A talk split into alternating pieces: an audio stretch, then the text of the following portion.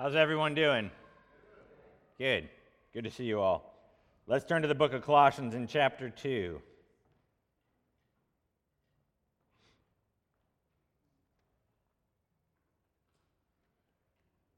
Starting in verse 9. For in him the whole fullness of deity dwells bodily, and you have been filled in him, who is the head of all rule and authority. In him also you were circumcised with a circumcision made without hands, by putting off the body of the flesh by the circumcision of Christ, having been buried with him in baptism, in which you were also raised with him through faith in the powerful working of God who raised him from the dead. And you, who were dead in your trespasses and the uncircumcision of your flesh, God made alive together with him, having forgiven us all our trespasses by canceling the record of debt that stood against us with its legal demands. This he set aside, nailing it to the cross. He disarmed the rulers and authorities and put them to open shame by triumphing over them in him. Let's pray. Lord, we thank you for your word. We thank you that it's true. We thank you that it is by your Son we have life. We thank you that we can turn to you, God, in times of need, and you are ever faithful and always there with us. Lord, we want to lift up uh, Dan Benson as he continues to recover from his ankle surgery, that that would mend up well. We pray for our sister Lorene, who is in the hospital, that you would be with her as well and let the doctors figure out what's going on. Please uh, heal her even now, God. We ask that you would do that. Lord, we thank you that you are, are with us every single step of the way. We thank you, Lord, that you hear our prayers. We pray for our brothers and sisters across this land that um, the, the true believers would be faithful to you to walk um, in accordance with your scriptures. And we pray that for our brothers and sisters uh, across the world. We thank you, Lord, for the faithfulness of the Belizean believers that continue to seek you, God. We pray your blessing upon the churches down there. And we pray, God, um, as we endeavor and prepare to send out the cooks, that you would be working already in the hearts of the people that they're going to be going to, that there would be much, much, much fruit borne in the years to come. Bless them, Lord. Bless them as they head out this week for a conference, and may they um, find partners, even a, a partner, God, to uh, go with them to plant a church, Lord. So we pray that you would open up doors and let them make connections that are from you. And we thank you, Lord, that your word is going forth. We thank you that we have the privilege to do that. We have the privilege to pray for that. You say the harvest is plentiful. The harvest is plentiful. Even the curriculum we're using in our life groups, Father, we ask that you would use that to uh, sharpen us, to be better prepared to share our faith, to be better prepared to engage people. And by your Spirit, you would give us a boldness um, to open our mouths and speak your truths, Lord. Give us those opportunities, and then when you do, let us seize them. Thank you for the life that we have in Jesus, for there is no other name under heaven by which a person can be saved. So we thank you for Jesus' uh, death, burial, and resurrection, and may we continue to walk with you faithfully. We pray this with the authority you give us in Jesus. Amen. We've been looking at the things that God does for us in Christ, and, and the first thing we looked at was how God in Christ fills us he fills us with His Spirit. He fills us to walk with Him. And He can do that because He is the fullness of deity. Then we looked at uh, what it means to be circumcised with Christ and how God cut His own Son on the cross um, for us. He didn't just uh, nick him, He cut him to the point of death. And because we are crucified with Christ, because we're buried with Christ, um, we share in that same um, death. Today, we're going to be looking at what it means to be buried with Christ. So, we're going to look at that. We're also going to look um, in, in future weeks at what it means to be raised with Christ and then as well as made alive. But really, these six key words there's five things that God does. The sixth one is two words He makes us alive. They explain what God did for us in Christ. And so, really, you get a clear picture of the fullness of what the gospel entails. And when God takes a person, and regenerates their soul.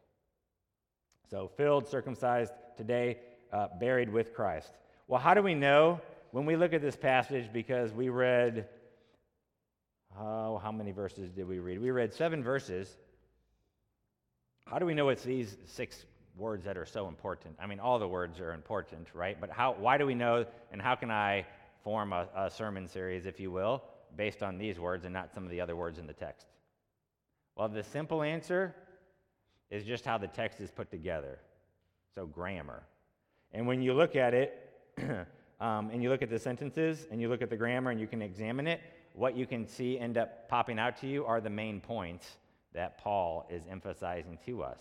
A lot of times they come in the forms of imperatives. And what are imperatives? They're commands. These commands that we've been examining are all in the passive voice. Okay? So when they're in the passive voice, that means the subject doesn't actually do the action. You've probably been taught in school that the subject does the action of the verb. Well, that's when it's in the active voice. But when it's in the passive voice, the subject doesn't do the action, it receives the action. So when they're in the passive voice, uh, theologians use, uh, call it, um, when we're looking at a passage like this and you see different um, commands that are in the passive voice, where the subject receives the action of the verb, it's called the divine passive. Why is it called the divine passive?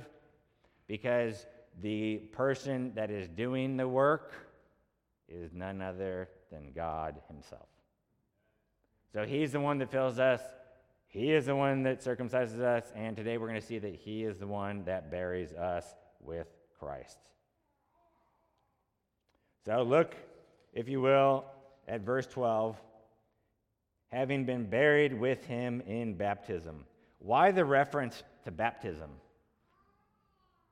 We're buried with him in baptism, but why does he reference baptism? Well, what else would the Bible say you were buried into? I mean, baptism makes sense here. It especially makes sense if you believe baptism is by full immersion, because you're going down under the water. Think of physical water baptism for a moment. The person that's standing in the baptismal waters, what do they represent? They represent the old person, the old man. So, what happens? The imagery is they are buried under the waters. Then what happens? They're brought back up. Hopefully, not, not too long after they go under, right? It's going to be a, a funeral service. So they're brought up. but here's the thing that old man that's standing before you, he represents the person's life before Christ. Well, what do you do when, when the person dies? Well, you bury them. That's what you do, you bury them. So he's put into the ground. And we see this when they go under the water. That's what it's signifying. The old man, as Romans talks about, the old man is buried. That person is dead. He's gone. He's not coming back. What comes? the newness of life. He comes up out of the baptismal waters, signifying the new life. Here's the thing, and Jake, it's good to have you back, by the way. We missed you. Did y'all miss Jake? We missed your amens and your vocalness during the sermon. We're going to have uh, you and Andy Sr. give a, a, a short class on being vocal during sermons, all right? So here's the thing about baptism. Whenever we hear the word baptism, we almost always think of the physical baptism. That's what we, that's what we get focused on. But here's the thing spiritual baptism is commonplace in the New Testament. So, in regards to what Christ does for us, we read a whole lot more about spirit baptism than we do water baptism. What do I mean by spirit baptism? I'm just talking about the work that Christ does within us when we get saved. Look at Mark chapter, hold your place in Colossians because we're going to come back, but look at Mark chapter 10.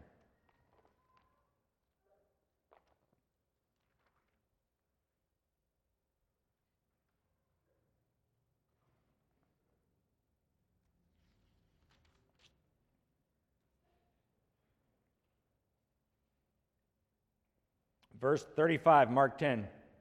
And James and John, the sons of Zebedee, came up to him and said to him, Teacher, we want you to do for us whatever we ask of you. And he said to them, What do you want me to do for you? And they said to him, Grant us to sit one at your right hand and one at your left in your glory. Jesus said to them, You do not know what you are asking. Are you able to drink the cup that I drink, or to be baptized with the baptism with which I am baptized? And they said to him, We are able. And Jesus said to them, The cup that I drink, you will drink, and with the baptism with which I am baptized, you will be baptized. But to sit at my right hand or at my left is not mine to grant, but it is for those for whom it has been prepared. So when Jesus says here, be baptized with the baptism with which I am baptized, what is he referencing? Well, he's referencing it's a metaphor for his suffering and death that he's going to experience. And what's his point to James and John? Yeah, you're gonna you're gonna experience it too. You're like you're wanting all the glory, like you want to sit at the right hand and the left hand. I mean, I guess if you're gonna uh, aim high, you might as well go all the way for the top, right? That's what James and John were thinking. So they, they want to sit at the right hand and the, at the left. They, like they want to be the right hand man. They want to be right there when Jesus is ruling in his kingdom. And, and Jesus flips the script on them and says, You do not know what you are asking. Like, you, if you want glory, guess what? It comes at a cost. You want to be with Jesus? There's a cost to it. They were thinking Jesus was just going to parade in Jerusalem and be crowned the king, and Rome was going to be overthrown, and the Messiah was going to usher in, usher in the kingdom. Well, they were in for a surprise. And what is Jesus telling them? No, I, I have a baptism to undergo. And guess what? Yeah, you, you're, you have a baptism to undergo too. And it's not going to be pretty. I have a cup to drink. And you have a cup to drink too, and it's not going to be pretty. So listen. When you are spirit baptized, you're baptized into, into Jesus' death, burial, and resurrection. So it, it makes sense that Paul would use that imagery of being buried with Christ in baptism. Water baptism does not accomplish that. It symbolizes it, but it doesn't accomplish it. Look at Luke chapter 12. We'll see Jesus say something similar.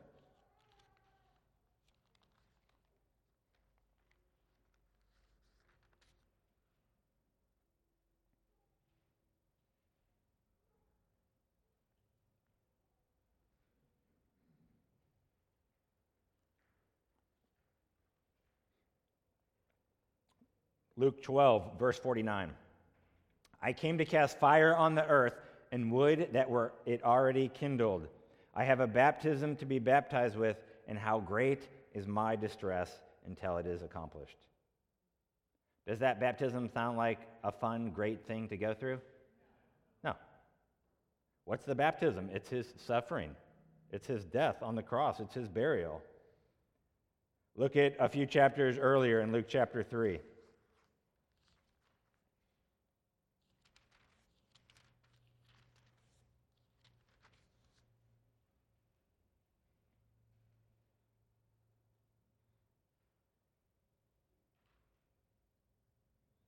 We'll pick it up in verse 15, Luke 3. As the people were in expectation and all were questioning in their hearts concerning John, whether he might be the Christ, John answered them all, saying, I baptize you with water, but he who is mightier than I is coming, the strap of whose sandals I am not worthy to untie. He will baptize you with the Holy Spirit and fire. Here we have, I mean, we have the contrast. You got the physical baptism, you got the spirit baptism. And John's like, listen, I, am just, I'm just using the water. But one greater than me is coming, and, and he's not going to be using water to baptize you. He's going to be using the Holy Spirit to baptize you. Same thing uh, uh, is, is similarly said in John chapter 1. Turn there.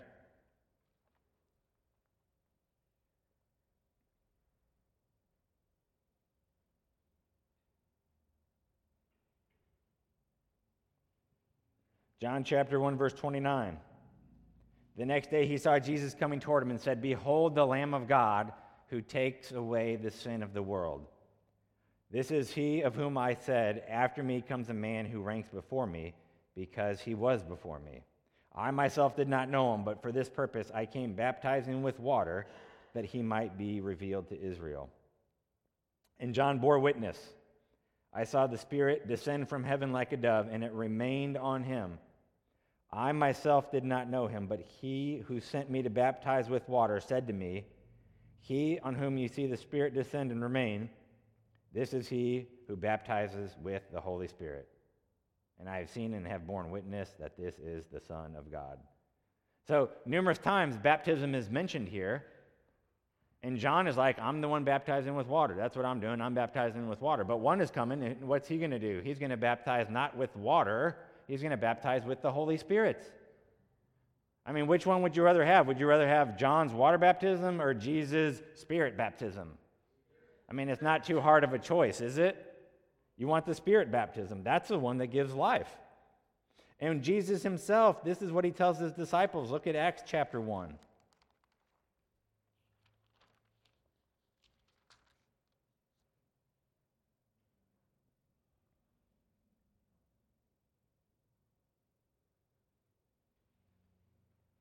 Verse 3, Acts chapter 1.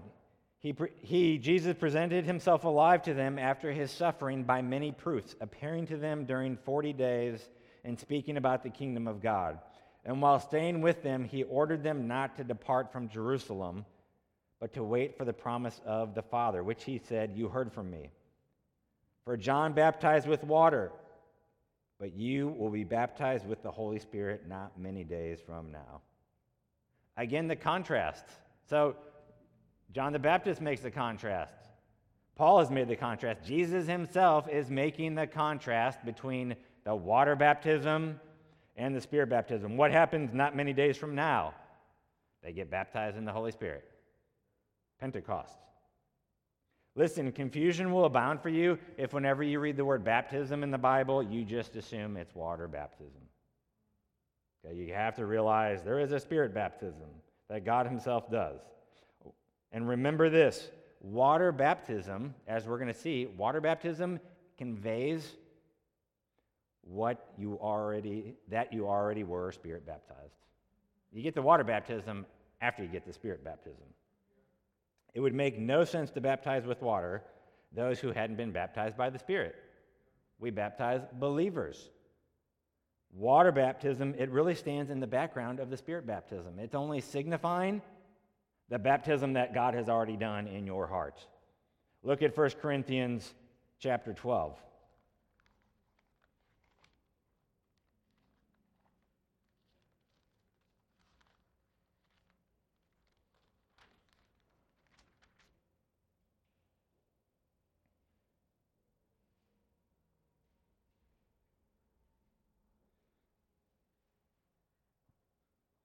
1 Corinthians 12, starting in verse 12. For just as the body is one and has many members, and all the members of the body, though many, are one body, so it is with Christ.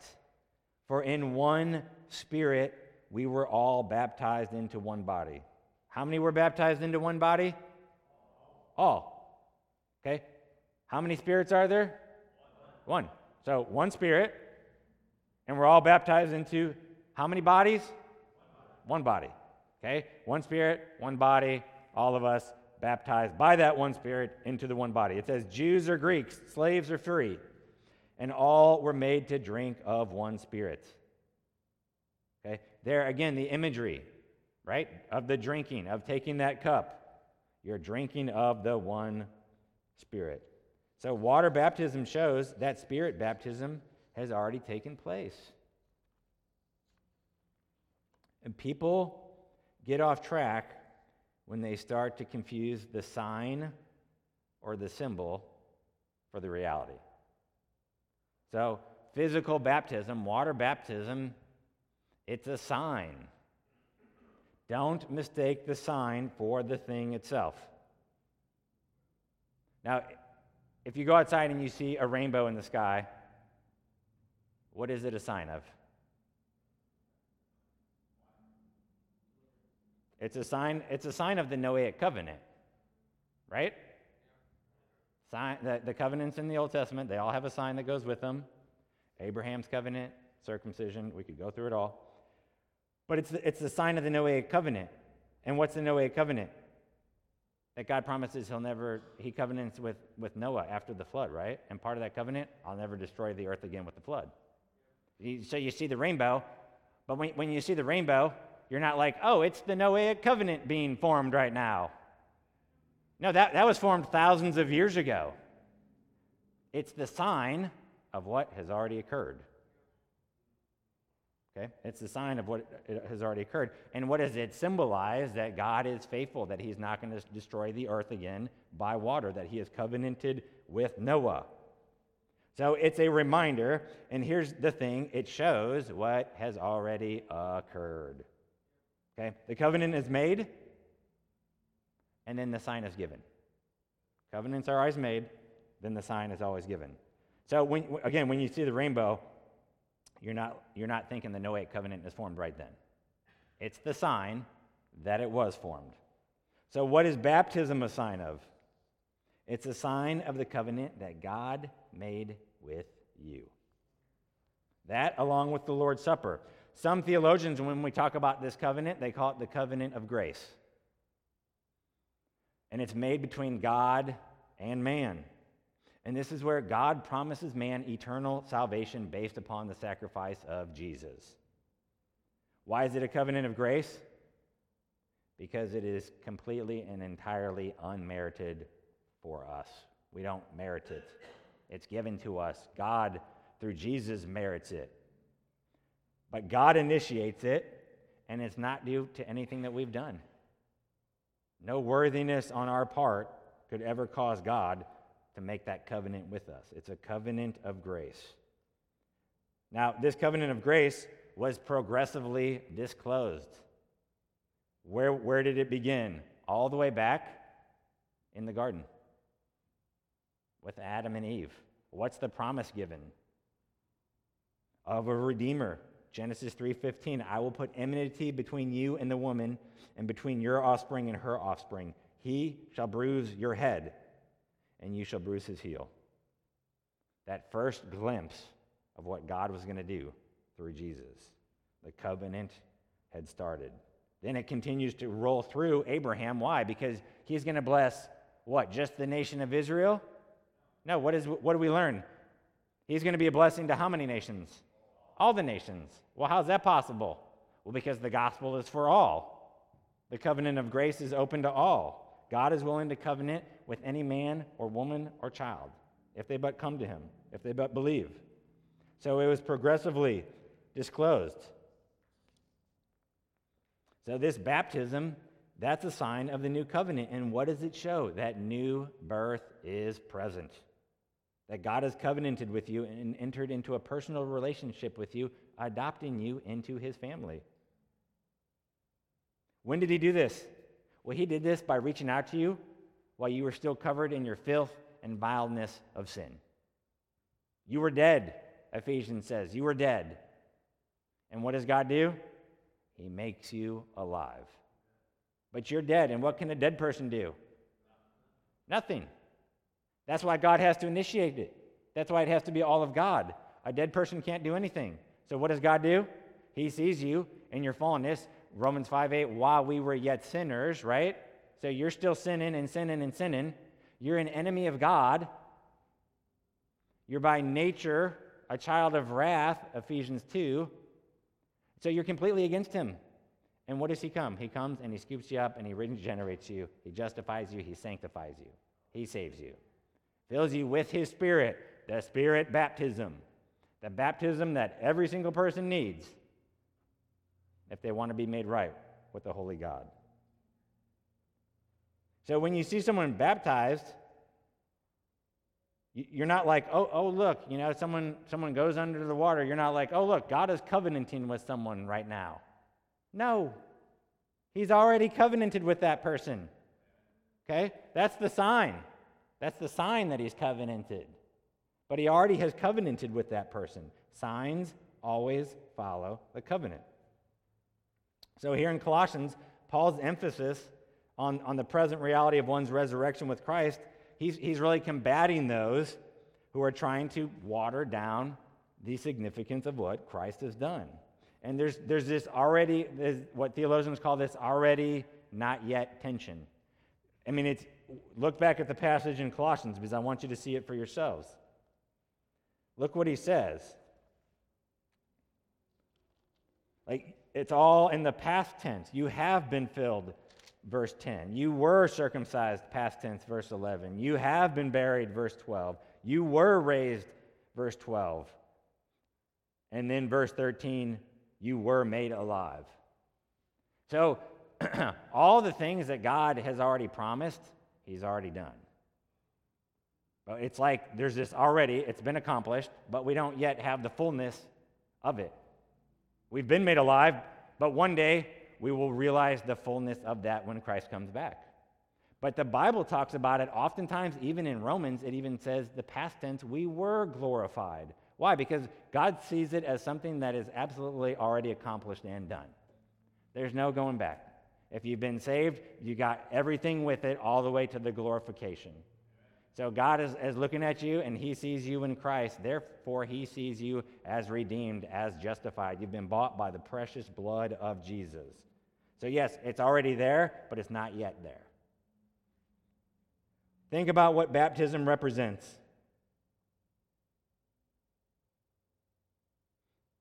It represents the commitment to enter the tomb with Jesus after he's been taken off the cross.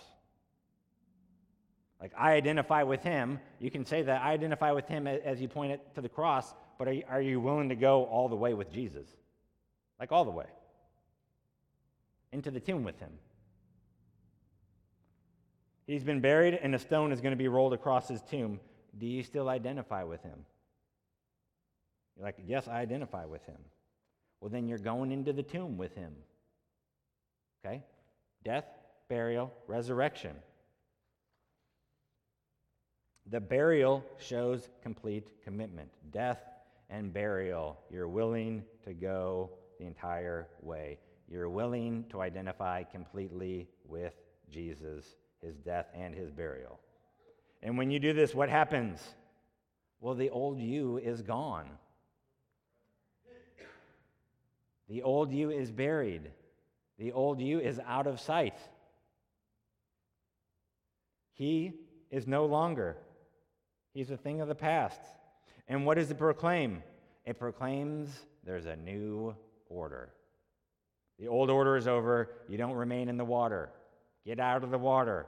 Come out of the water, and what happens? You're different.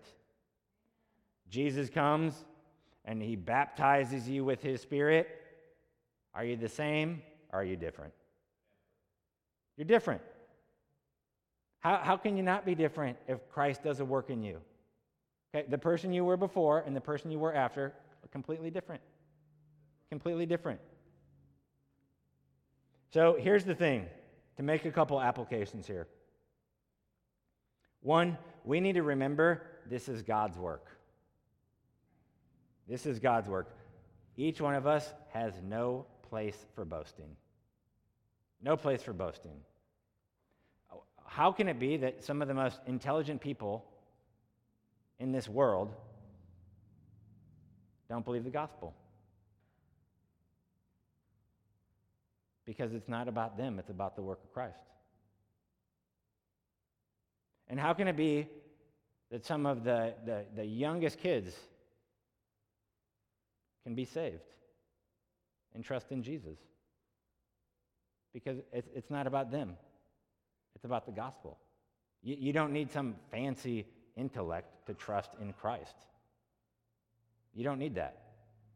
What do you need? You need a childlike faith. Jesus talks about it over and over and over again. A childlike faith. That's why children can be saved. A simple trust in Christ, turning away from your sins and turning to Jesus. What is look at Ephesians 2.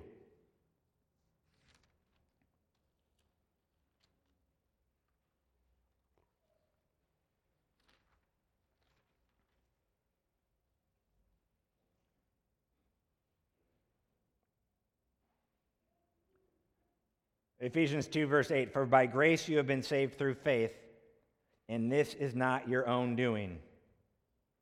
It is the gift of God. Did you have anything to do with your salvation? This is not your own doing. You've been saved through faith. Verse 8 It is not your own doing, it's the gift of God. And it says it even clearer not a result of works. And then look what it says so that no one may boast. We, we have no place for boasting. What happens when you, when you try? You know, Christ is the one that fills us, but what happens when you try to fill yourself up? It doesn't go so well. Because you end up trying to fill yourself up in all sorts of different ways apart from Christ, and you end up a miserable wreck. What happens when you try to save yourself? Epic fails all over the place. The work is God's and God's alone. Listen, we, we're running this race. That's the imagery that we're given. We're running a race. And sometimes it can feel like that race is a walk or even a crawl because of challenges. Maybe we've fallen into sin. Maybe we've made unwise decisions. Sometimes it feels like a jog. Sometimes it feels like a, a run. And, and, and sometimes it feels like a sprint. But it's a race. But, and what's the goal? Like finish. Finish. So you get Paul gets to the end of his life, right? I have run the race well. I have finished. So how do you how do you enter the race? Well, you have to be on the team. Uh, my, my youngest son, Ethan, uh, he just had his first couple cross country races the last couple Saturdays. so you, you, have to be on the team. If you just showed up to a, to a, a high school race, they're just not going to let you randomly enter the race. No, you have to go through a process. You have to register. You have to be on the team. You have to meet the qualifications. Well, listen, God takes us, and He's the one that qualifies us for the race. Okay, so He takes us and He enters us into that race. All the qualifications required, God meets them in His Son Jesus. And then he gives that to us. He's the one that enters us. And what are we trying to do in the race? We're trying to win. Listen, we can win because of what Christ has already won for us. We can win because of what Christ has already won for us. He's already won it all for us. They had a race recently, a marathon race. There was 30,000 runners in this race. That's a lot of people and they had to disqualify 11,000 of them. Almost over one third of them for taking shortcuts and, and uh, taking uh, pieces off and, and going, going. They were disqualified for cheating. What does 1 Corinthians 9 talk about? Run so that you may obtain it. Run in such a way so that you win. And Paul himself said, I discipline my body and keep it under control, lest after preaching to others, I myself should be disqualified. Like God is gracious to put us in this race, and we're running it for Him. And we run with aim and we run with purpose. And we're able to do that because of what Christ has done for us. So we want to remember as we're, as we're walking throughout our Christian walk as we're running the race that God has placed us in. Like sometimes we can get, we can, listen, you know, I used to run cross country. One of my goals was to just don't ever stop running, even if it's like a really slow mile. I want to always be running, even if it might have looked like to other people I was walking. like I'm going so, slow, but I want to, I want to keep moving forward and making progress. I didn't ever want to stop. And listen, God has given us everything that we need in Jesus to continue on in the race. There's not like a part two that we're waiting for and that He's going to come and He's going to give us something to, to finish the next part. We have it all. We have it all. We have everything we need to finish that race strong. Brothers and sisters, let's make sure as we are running, we are continuing forward and not stopping. Okay? Even if we feel like we're slowing down sometimes, you know, there's different strategies for, for running races. Even if we feel like we're, we're slowing down, we keep running. We keep running. We put our hand to the plow and we don't look back. We keep running. Why? Because God's the one that put us in this race. Listen, God doesn't put us in races if He doesn't know we're, we're going to not finish. He puts us in there and He has confidence. Why? Because He's already done it all. He has the confidence that we will run and we will finish that race. Let us each be like Paul to be able to say at the end, I have run well. I have run well. And some of our time, some of us are closer to the end than others. Let's keep running. There's, there's no excuse for us to slow down. God has given us all the tools, all the things, all the blessings, all the riches that we need in Christ. Sometimes we get tired. Guess what? Then we need to grab some brothers, we need to grab some sisters and gather them around us and have them pray over us and encourage us. Sometimes we've gone through some different challenging things and we need some ministry from people. We need some counsel from those spiritually more mature. Let's do that, but let's keep running. Remember the work that God has done. Sometimes just remembering like that He's done it all, that, that, that gives us like the head knowledge, but also the heart knowledge that we can keep pressing on. What has He done? He has filled us. And how, how can He do that? Because of what Jesus accomplished for us. He was the fullness of deity, so He can be fulfilling to us. Not just partially filling, not just, oh, I'm kind of satisfied. No, Jesus can be everything we need to be satisfied. We can find our full, complete, entire satisfaction in Jesus. We don't have to look elsewhere. Christ and Christ alone. And we've been circumcised. The cutting. We've been circumcised with Christ. I've been crucified with Christ. Last week we saw what? God cut his own son for us. And we share in that cutting. We've been crucified with Christ. I no longer live. And now we're seeing that we've been buried. The old man is going under the water and he's not coming back. Praise God that when he saves us, he actually does a transforming work in us. I mean, what, it'd be kind of horrible to think he could just save us and just we just remain in our sins and just in our old man, walking around in sinfulness all the time. But, but we are the new creation. And guess what? New creations act like new things. And that means we can walk in obedience. The unbeliever, all they can do is choose to sin, sin, sin, sin. Everything they do, it's sin. They can't do anything to glorify God. They are enemies of God. They're called to love God. They hate God. And guess what? Such were all of us. All of us at one point.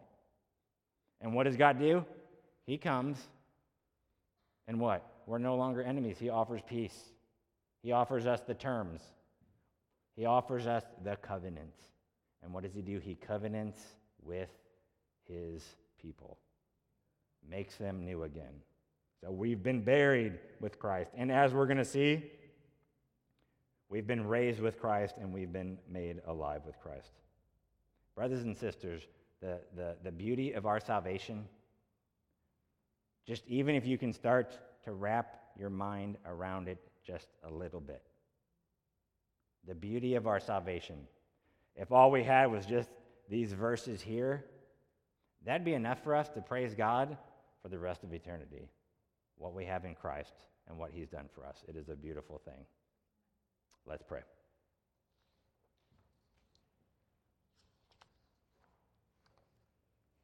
Father, we do thank you that you have covenanted with your children, and it is all you're doing, all your initiation. You coming to us and grabbing us out of the muck and the mire. You are gracious to save us, to redeem us, to give us your spirit.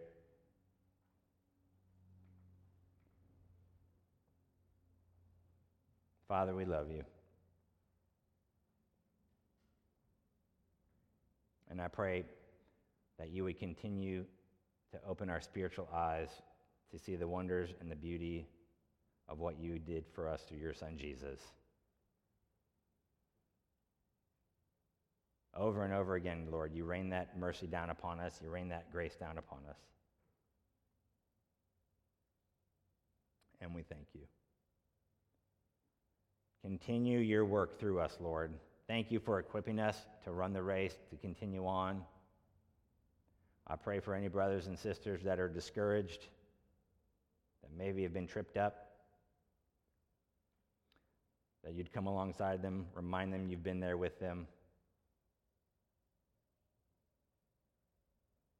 focus their heart on things above. They'd get some brothers and sisters to pray for them. They would know that you are better than anything that this world has to offer. Remind them of the hope of the resurrection. And thank you, Father, that you are so good to us, that you love us so much. We pray you would continue to go before us.